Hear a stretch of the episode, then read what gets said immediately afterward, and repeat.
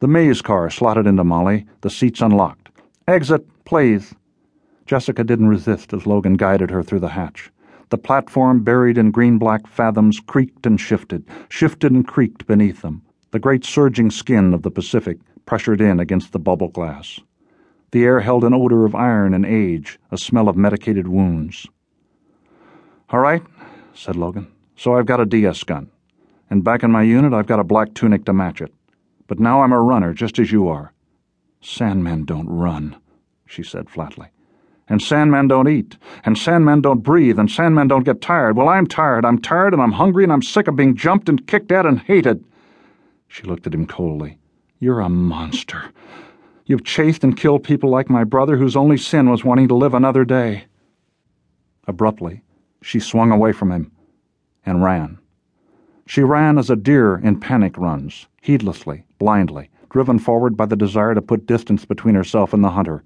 A spiral of metal steps carried her upward. Her feet rattled against metal cleats, leaving an echo path for Logan to follow. She pounded along a narrow culture corridor lined with flashing sea life. Squid and porpoise and eel, shark and barracuda, and the trunk-backed turtle marked her passage. Ahead of her, the corridor dead-ended at a tall durasteel door, controlled by a bar of chilled iron. Jess threw herself at the bar, tugging, drawing her body's weight against it. A dry grass hiss, a rush of heat, and just one inch from Jessica's head, an armored steg harpoon buried itself in the steel door. Wait up there, girl. Open that hatch and the sea will take us both. Standing, wide legged, holding a primed steg launcher in two bloated hands, was an incredible figure. Hormones had gone wild in him. A rampaging thyroid had built a giant. His bristled head brushed the corridor ceiling. An oil slicker the color of midnight draped his swollen frame. His face was a moon. His name was Whale. Look out! Jess pointed down the corridor at Logan. Whale billowed about. Seeing the gun in Logan's belt, his eyes vanished in moonflesh. The steg launcher fixed its metal eye on Logan's stomach. What's this? Told to wait for two runners, and what do I get? Runner don't chase a runner. He's with DS, snapped Jess. Whale considered this placidly. A sudden thudding in the depth of the bubble city, another collapsing bulkhead. Whale flinched, his great mass rippling. I'm a runner, said Logan. I tried to tell her, but she wouldn't believe me. So why should I? asked Whale. He held up a thick hand, opened sausage fingers. A charcoal time flower with lost and folded flesh. The steg launcher did not waver. Anger and frustration clouded Logan's mind. Anything he said could kill him. Now, just you ease out that gun and put it on the deck, my lad, rumbled Whale. With the deliberate control of a glass dancer, Logan placed the gun on the floor, eyes never leaving the cold bore of the steg launcher which moved to cover him.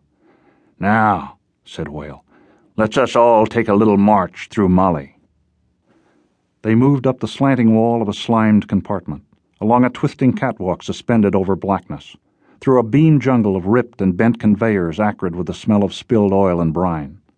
The water climbed their legs until it took them at thigh level. Whale undogged a beaded hatch and pushed Logan through ahead of him. Wet tonnages drummed the chamber.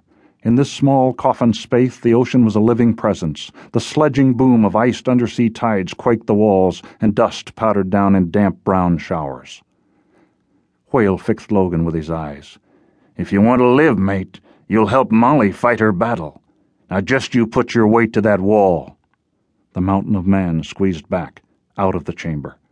When the bulkhead goes, you go with it. Wait, cried Jess. She blocked the hatch. You're not Leaving him here. Whale rumbled. Where else? Molly needs him. But then you're no better than he is. A killer. A man kills to save himself. He brushed her aside, slammed the hatch, and dogged it. Outside, he handed her a key. Use this at 1040 for the next car, and you'd better step. You know where the landing is. In the sweating dark, Logan felt despair. His last hope was gone. He was dead and he knew it. Now he felt as a runner feels, feared as a runner fears. He traced the sweep of flexing coffin with searching fingers. No openings, nothing to use on the hatch.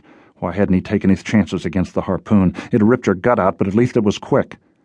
The Pacific leaned its weight against the chamber. Water dripped continually, increasing in volume. Logan with chest deep in the cold.